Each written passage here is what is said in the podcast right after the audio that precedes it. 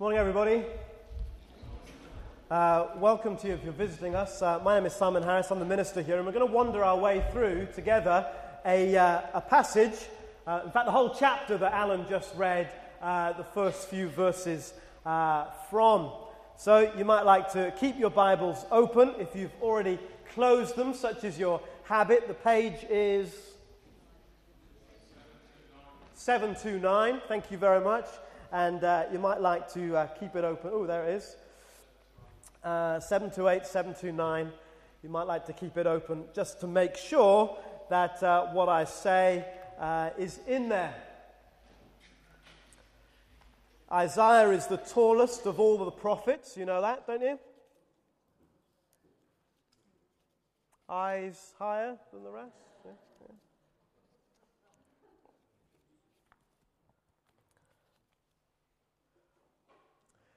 The people of God have found themselves in a pickle, to say the least.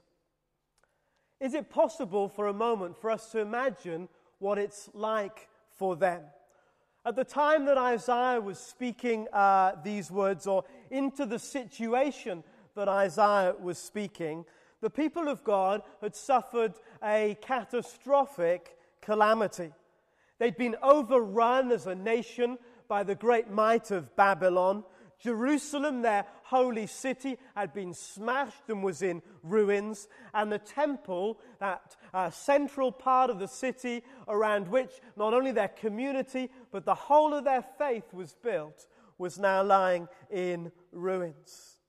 And to make it worse, many of the people from uh, Israel had been taken. In fact, the, the best, the, the, the cleverest, the, the most influential people had been taken out of Israel into Babylon.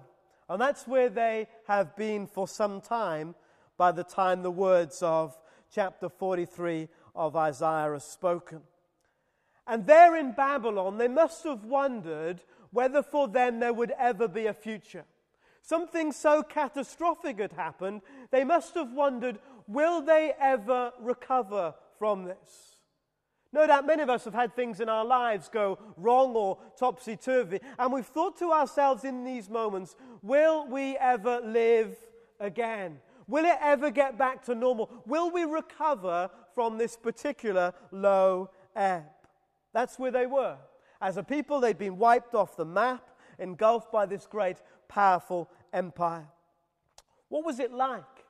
What was it like for them, for Jerusalem, the city of God, to be in a smoldering heap? What was it like for the temple that spoke of God's grandeur and of God's agreement with his people? What was it like for that temple to be in ruins?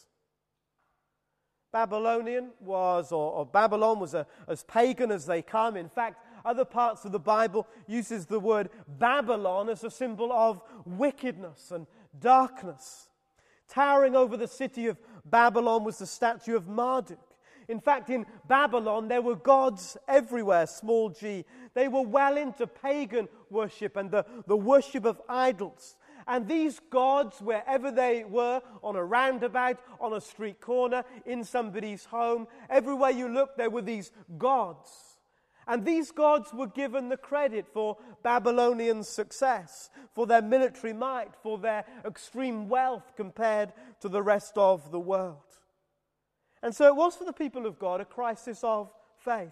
How come Babylon was winning? Were their gods small g, stronger than our God, big G. How come God's city, big G, was conquered?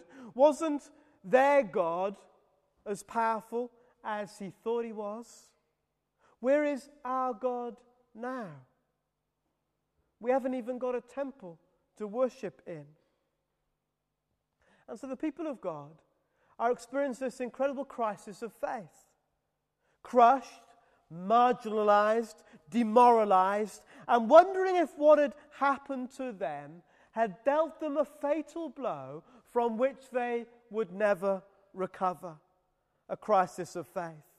Had our God simply not been strong enough to compete with all the idols of the Babylonians, Where is our God now? And I guess it's not too dissimilar to the situation that we find ourselves in today. Have we not, as God's people, all been almost completely overrun by a foreign power? Have we not, as God's people, been conquered, in inverted commas, by a secular state? Have we not been marginalized in the same way so that people don't listen to us anymore? Are we no longer the center of the village, but an institution confined in the minds of many to a bygone era?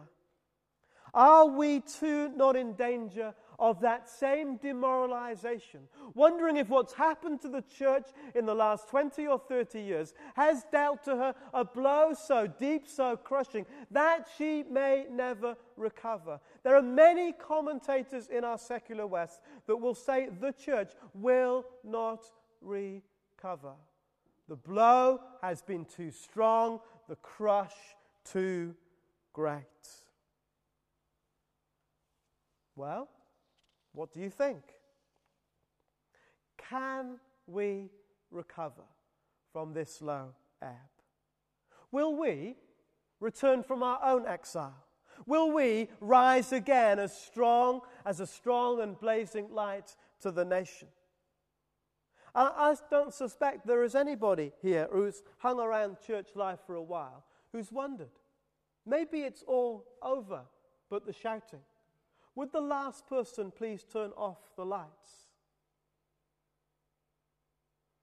That's what these guys felt. They had been a great nation. They had worshipped their God and they had seen their God do incredible things. But now all they could see were these Babylonian gods, who, by virtue of the fact that the Babylonians were free and they were in captivity, these gods must be surely more powerful than the God we had known and worshipped. So, what do you think? What do you think about our situation? Will the church rise again? Or will the glory days of God's people be confined to the history books? Will the empty chapels that are on every street corner from where I come, will they once again be full with resounding kingdom praise? Will our churches in our town once again be full? You would forgive an alien coming to our town, wondering why we have so many churches, for there aren't that many people who want to fill them. Will the prophetic voice of the church ever return? Or will our pathetic voice so often simply mumble on? Well, what do you think? These folk in exile, they looked up and they saw these gods towering over them. We look up, what do we see? What are, what are the great powers that we see influencing our, nat- our, our, our nation and our culture? We see the gods of consumerism and secularism and individualism, three towering gods that stand against everything the church has stood for. We see the towering gods of corporate conglomerates, economically more powerful than governments. Who holds the reins of power these days? The strength of terrorism. We might uh, well ask, where is our God? Will the church rise again? And that's what these people faced. And that's what they were wondering. And that's what was on their heart. Do we just settle down here in Babylon, live out the rest of our days thinking about how it was? Or dare we even believe, lest hope, that we could rise again? So, what does God say to people feeling and thinking like that? Well, you've still got Isaiah 43 open in front of you, uh, uh, I hope. What does God say when we question the future? What does God say when we think that we've been defeated? What does God say when we think the show is over? All but the final song. Well, verse 1 of Isaiah 43. But now, this is what the Lord says. Capital L again. Remember Yahweh. This is what the God of heaven and earth says. And, and in case they missed it, the one who created you, the one who formed you. This is what he says. Fear not. Hallelujah. Fear not. Do not be afraid, for I have redeemed you. I have summoned you by name, and you are mine. Fear not. Were the exiled people in Babylon afraid? They were very afraid, quite frankly. And we are afraid if we look long and hard at what's going on around us. We are afraid that this world seems so often out of control. We are afraid of what terrorists might do. We are afraid of uh, what, what our uh, economic instability might bring to our lives. We are afraid about our relationships going belly up. We are afraid of losing our jobs. We are afraid of the way society is breaking down. What kind of world will my grandchildren be born into? Yet God says, do not be afraid. And for some, for some of us, as we look at the church, and as we look long and hard at the church, I don't necessarily mean here, but just generally, there are many, many, many people that this morning find themselves in churches and they're thinking to ourselves, I wonder if this church will still be here for my funeral. We've all but lost our confidence that the church might ever rise again. And we shield ourselves a little bit here because it's nice to have a room that's full. It's nice to have lots of people to worship with. But let's not kid ourselves about what's happening in the world in which we live. And yet God says, Do not be afraid. I've redeemed you, I've summoned you, and I've called you by name. You are mine. And that's our anchor for every turbulent day. You see, maybe there's a right turbulent thing going on in your life right now. This is your anchor. God says, I've summoned you, I've called you by name, and you are mine. And some of you need to hear that in your own personal situation. And then there's this context that we're talking about this morning about our confidence in the church. We, as God's people, here in this place, and so do God's people in every place, need to know every single day. We need to know it, we need to hear it, that the God of heaven has called us, summoned us by name. We belong to Him. Babylon might look powerful, but as Isaiah chapter 40 will say, and we'll look at that in a moment, just one breath from God and it's gone.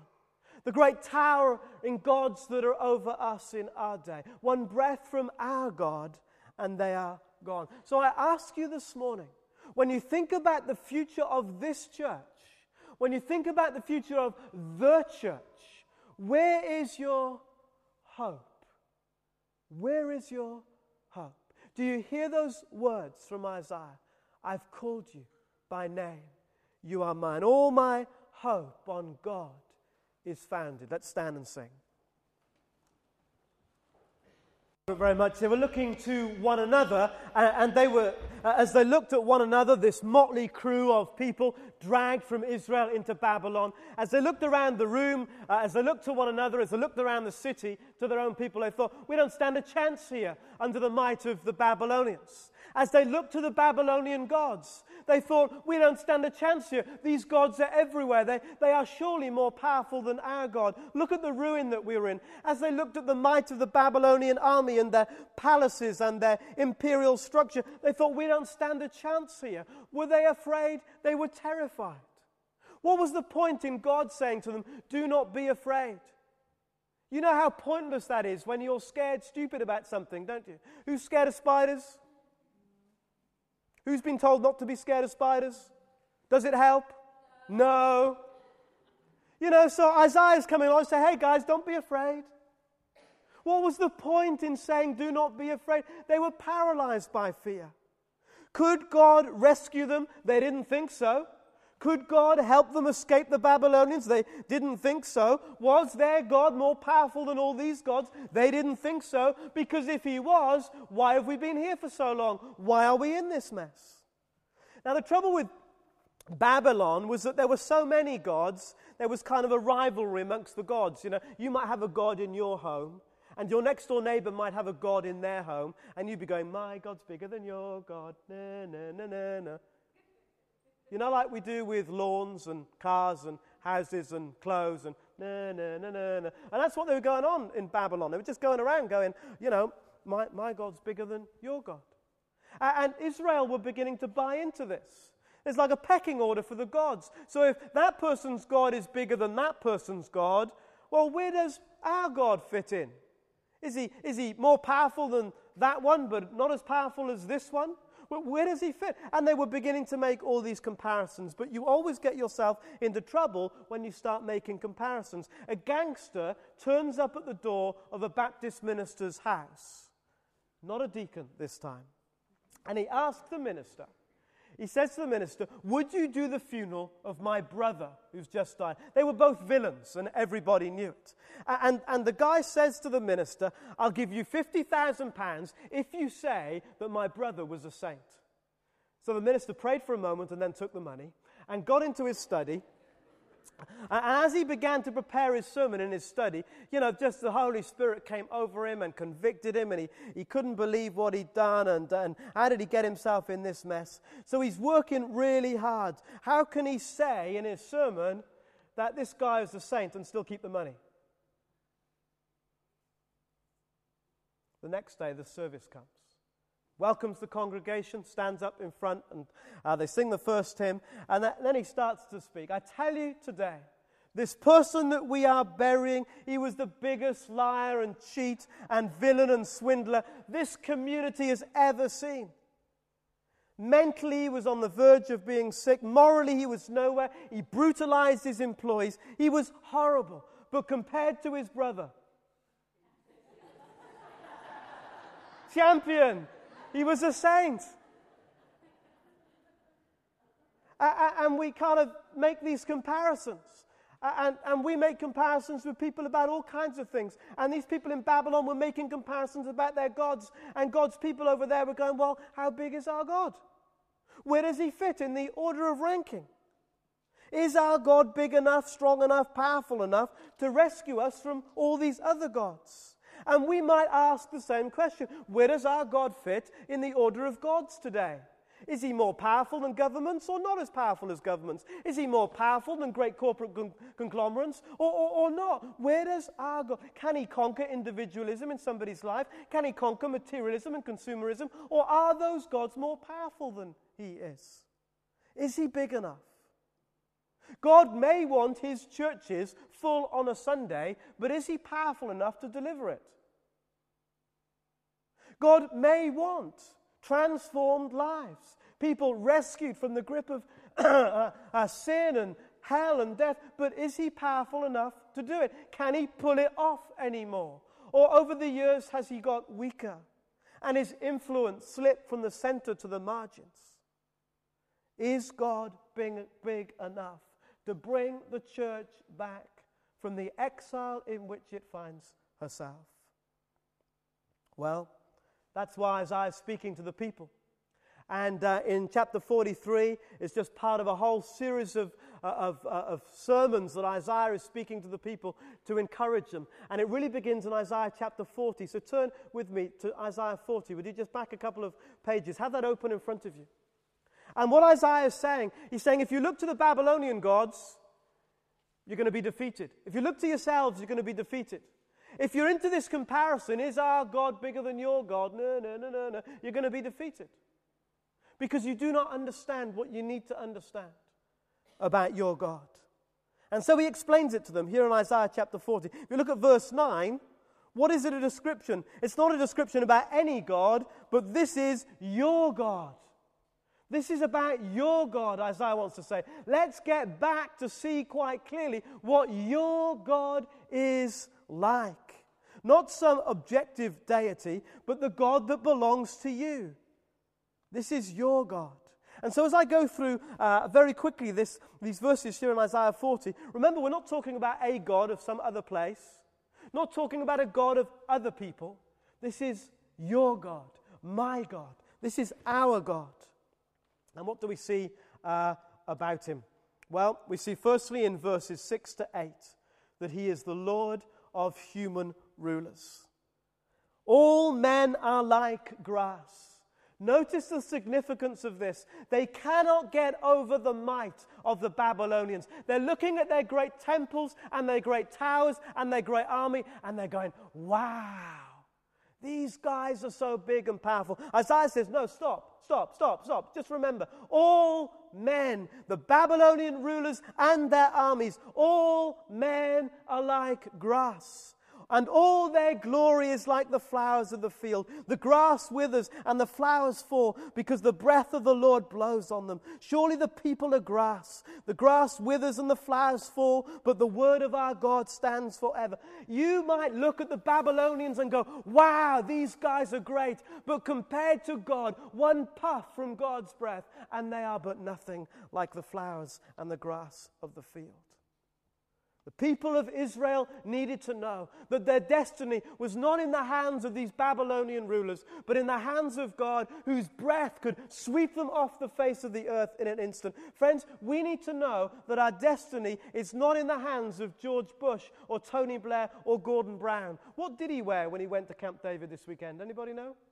Great discussion this week because he doesn't do casual, Gordon Brown, apparently. Feel for him. First meeting with the world's most powerful ruler humanly, he's told to dress casual. Bless. Our lives are not in their hands. Hallelujah. Our lives are not in the hands of rogue Middle Eastern states. Our hands are not in uh, the hands of the terrorists that Osama bin Laden inspires. We need to hear what Isaiah is saying to these people. Look at all this stuff if you like and be impressed by their glory and their power. But it is but absolutely nothing compared to the God who made the world and whose breath can them, sweep them off the face of the earth in but a moment. He is, secondly, the Lord of creation, verse 12. Who has measured the waters in the hollow of his hand, or with the breadth of his hand marked off the heavens? Who has held the dust of the earth in a basket, or weighed the mountains on the scales and the hills in a balance? God is so massive, he can put this whole earth in a little weight on the end of a scale. You know those scales that you used to have in primary school if you are old enough, when you had the little weights and you balanced them each end to see how much it weighed? Yeah, you did. You're not that young. It's, it's that kind of picture. And God is so big, He can just put the whole universe on a little weighing scale and say, oh, it weighs that much. We think it's so big, but compared to God, it's so small. He's the Lord of history. Verse 13 Who has understood the mind of the Lord or instructed him as his counselor? Whom did the Lord consult to enlighten him? And who taught him the right way? In other words, who told God what to do? Who told God how to organize history? Who? Nobody. He is the Lord of history. He came before it. He will be there at the end of it. He's the Lord of the nations, verse 15. Surely the nations are like a drop in a bucket. They are regarded as dust on the scales. He weighs the islands as though they were fine dust. That weighing metaphor again. They're like, nation, like a drop in a bucket. It's uh, uh, the image, the metaphor is, is like, you know, when you uh, pour out water from a bucket, there are drops that kind of cling to the edge of the bucket, aren't there, that are left in. You kind of have to wipe out with a cloth. The nations that look so big and powerful, they're just the last drop clinging to the edge of a bucket. They are but nothing. One sweep with a cloth, and they are gone. He's the Lord of religions, verse 16. Lebanon is not sufficient for altar fires. What you need to know about Lebanon is that there were loads and loads of forests. If all of these forests were turned into wood, and if all of this wood was burnt on the altars, it would not be enough for our God. He is bigger than our religion, whatever our religion might be. Verse 18, He's Lord of His competitors. To whom then will you compare God? What image will you compare Him to? Stop this ridiculous comparing God to a man made God, small g, comparing God to an idol. God has made all this stuff in the first place, Isaiah is saying. You cannot simply say, Where is God in the pecking order? He is right outside the pecking order. Hallelujah. He's Lord of the universe, verse 22. He sits enthroned above the circle of the earth, and its people are like grasshoppers. He stretches out the heavens like a canopy and spreads them out like a tent to live in. He stretches out the heavens like a canopy. The image here is of, of like drawing a set of curtains. I bet you're posh in your house and you draw your curtains like this. The little string by the side, don't you? Well, remember the olden days when you had to drag the curtain across the window? That's the image. This universe that we think is just so big and so massive, God just, whoa, He just stretches it out. Just like we close the curtains at night. Lord of the universe. And I love this one. He's Lord of the astral powers, verse 26. Lift your eyes and look to the heavens. Who created all these? He who brings out the starry host one by one and calls them each by name. Because of his great power and mighty strength, not one of them is missing. Now, this is inspirational. This is preacher's genius. Because the Babylonians worship the stars. And Isaiah's going, Don't be fooled. These guys, woo, they worship the stars. Remember, our God made them. Lift your gaze. See who our God is. Remember verse 6. This is verse 9. Sorry, this is your God. And so he goes to the summary verse, all very excited at verse 25. And he says, Hey guys, this is ridiculous. To whom will you compare me? Or who is my equal? Says the Holy One. Forget this, your God's bigger than my God. Our God's not even on the scale. He created it all. He's before it, He will be after it. He's above and beyond it. And so Isaiah is saying, stop this comparing. Because the moment you begin to compare your God with something or someone, you diminish Him.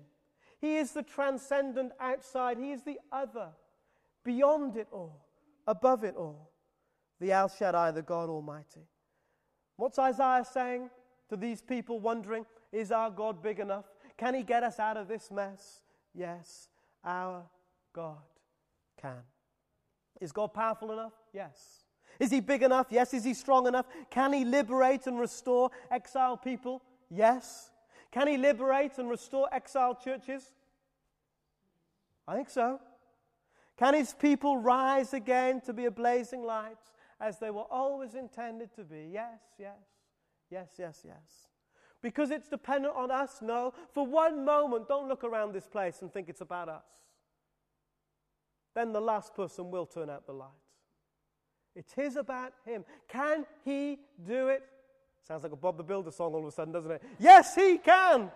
Sorry about that. And, and Isaiah's making exactly the same point in those verses that Margaret read. Flip over now to Isaiah 43 and read these verses again in the light of all that we've just heard from Isaiah 40. And look at verse 9 with me.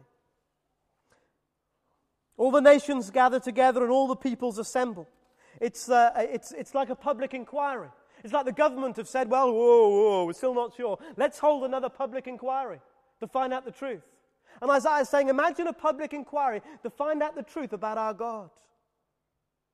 It's a court that's going to pass judgment on whether God's big enough. And the evidence comes in the form of a question Which of them foretold this and proclaimed to us the former things? The middle of verse 9. And this refers to the Exodus that's mentioned obliquely in verse 3. Which of them foretold this and proclaimed to us the former things? In our language, which God has ever done anything so unique, so decisive as the Exodus? which was the beginning of the story of God's people, at least in their minds, for many of them. When God rescued them out of Egypt and miraculously took them through the desert and created a new nation for himself. Is there another God who has done that? Answer no. Who are the witnesses to the fact that there is no other God who has done that? You are. People in Babylon, you are the ones privileged enough to know and to see this God who can. Stop looking at these other gods. Stop letting these idols uh, that seem so big in your mind to take center stage of your life. Remember what you know. And when the court is in session about whether God is big enough, and the evidence comes for all that God has done, this creator God who's redeemed you out of Egypt and created a new nation, He's the one that has done that. He will do that again. And so he goes on, verse 10 You are my witnesses, declares the Lord, and my servant whom I have chosen Verse 11, I, even I am the Lord, and apart from me, you know this stuff, he's saying, there is no Savior. I have revealed and saved and proclaimed. I am not some foreign God among you. Look at the idols, they do nothing, but I have revealed and saved and proclaimed. You are my witnesses, declares the Lord, that I am God. Our God can. How great is our God! Sing with me. How great is our God. Every time as we come into land, we remember that when God says, Do not be afraid, it's because he's about to do something quite spectacular. When God said to Mary, Do not be afraid, something quite spectacular was about to happen. When God said to those in Egypt, Do not be afraid, something quite spectacular was about to happen. When God said to the disciples after Jesus has been crucified, Do not be afraid, something quite spectacular was about to happen. And the same is true here. As he said to the people, Do not be afraid, I've called you by name. So something quite remarkable was about to happen. And he asks them by faith to begin to look and to see what God is already doing. See, I am doing a new thing. If they were still looking at the Babylonians, and if they were still looking at the idols, and if they were still going, whose God's bigger than your God, and all that stuff, they would miss the new thing that God was doing. See, look, I'm doing something new. Now it springs up. Do you perceive it?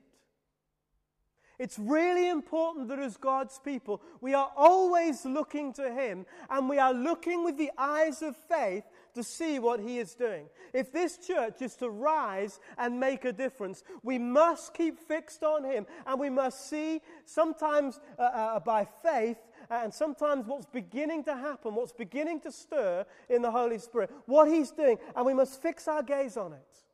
So I'm going to ask you. You can think about this by yourself. You can chat about this with your neighbor. What are the signs of hope among us? What are the signs of hope in our community right now? Where are the streams in our church beginning to flow in fresh ways? If God is doing something new in our church, what is it that He's doing? And do you see it? If you don't normally uh, worship here and you're part of another church, ask it about your church. That's fine. What are the signs of hope? Go. You've got two minutes. Go lovely assistant.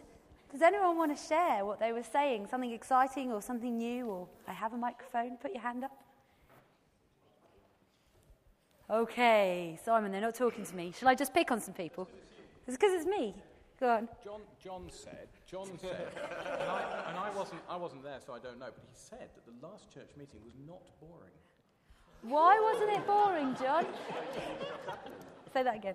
Because loads of new stuff's happening. Do you remember any of it? Ooh, um, about six people came into membership. Yeah. Um, the new church secretary. Mm-hmm. Uh, a couple new things going on. Julie's doing something. Kerry's doing something. Mm-hmm. Um, the new guys coming to work with us. Loads of stuff. I think John said some good things. Can I recap? We had six new members, I think. Was it six? That's amazing. And that's not just like this month. Every month we've been having new people come to our church, new people becoming Christians. I think that's pretty cool. Julie's thing. Julie's are going to be our head of evangelism. That's quite exciting. Adrian's our new church secretary. Kerry's running a course called Redeeming Eve that's going to hopefully help all us women understand who we are in Christ. I think there's a few things. Anyone else? Or have I said them all? Heather, anything exciting happening for you? lots of lives are being changed through prayer ministry. Really incredibly, people are finding freedom in new and different ways that they thought was never possible. Peter, come on. Yeah, we're seeing our church expand with the new annex. Yeah. Three quarters of a million pounds worth of new building. Hmm. That's quite exciting. Anyone else? Simon, did you have any?